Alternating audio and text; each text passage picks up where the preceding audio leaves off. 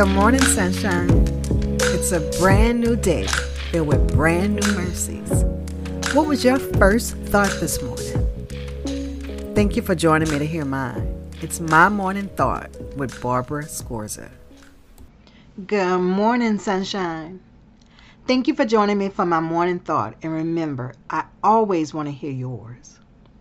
This morning, I'm thinking about the present age, like now, like what's going on now. Thinking how it's easy to feel like it's what's happening is new. This hasn't happened before. The world is just getting horrible and you know, everything's turning upside down. I want to remind you there was a point when God said that everything was corrupt and he was going to destroy the whole earth. Everything. And he caused a flood and only saved one family. And guess what? They didn't even have internet back then. There were no cars, there were no airplanes. So, in order for the whole world to be corrupt, it was pretty bad. And granted, I know that we are living in in much diverse places now, and um, we do have things like the internet, which makes the world a whole lot smaller. But it's the same things that are happening. I mean, it may look different, it's like wrapped in a different package, but it's the same thing. When you unwrap it, it's the same thing. And just thinking about Titus 2 11 through 12, it says, For the grace of God has appeared that offers salvation to all people.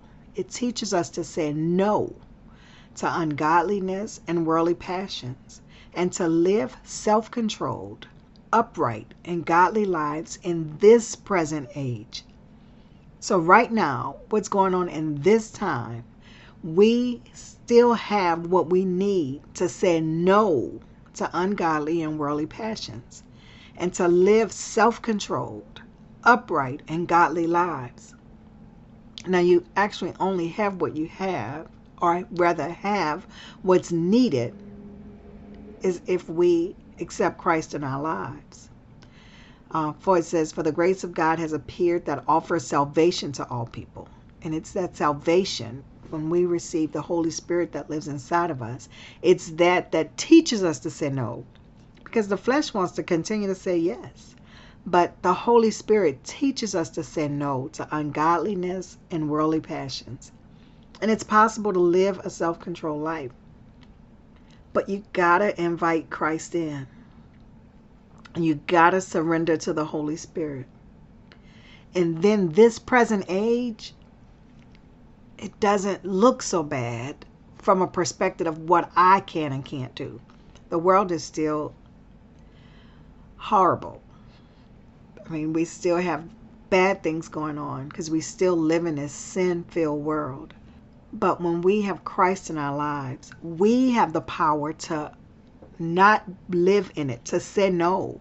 But then also, not just for ourselves, we have the power to allow others to see Christ so they too can have salvation, so they too can say no.